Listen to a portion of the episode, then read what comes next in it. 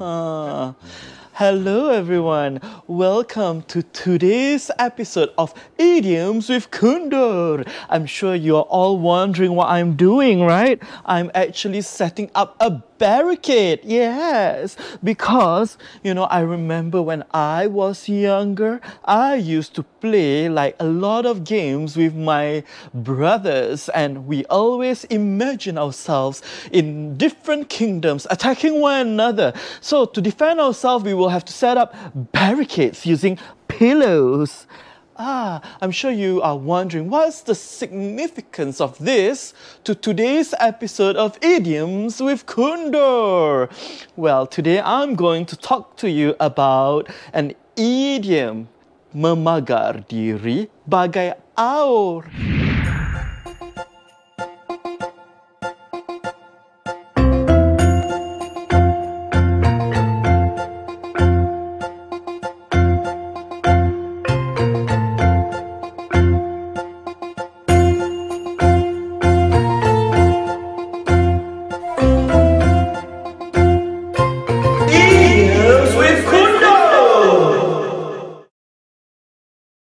So the idiom memagar diri bagai aur, what does it mean then? It means, okay, before I even jump into like what it means, we have to think about aur. Aur is bamboo. Now, when you look at bamboo, they usually grow very close together. And then they will kind of like surround themselves, like as if they are trapping something inside.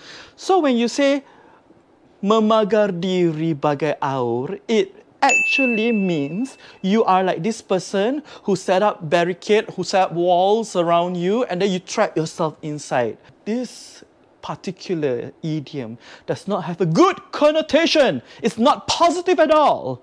Because if you are known to have adopted this behavior of memagar diri bagai aur, it means that you are being selfish.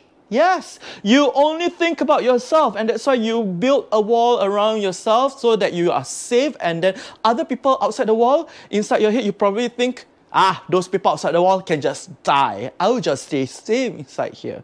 Ah, that's what it means. So when you see someone is being selfish, you use that idiom, memagar diri bagai aur on them.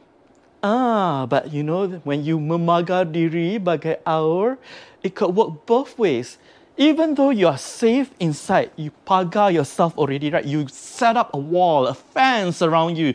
You might be safe, but think, once you set up this fence, how are you going to go out? How are you going to get food? How are you going to get water? How are you going to survive?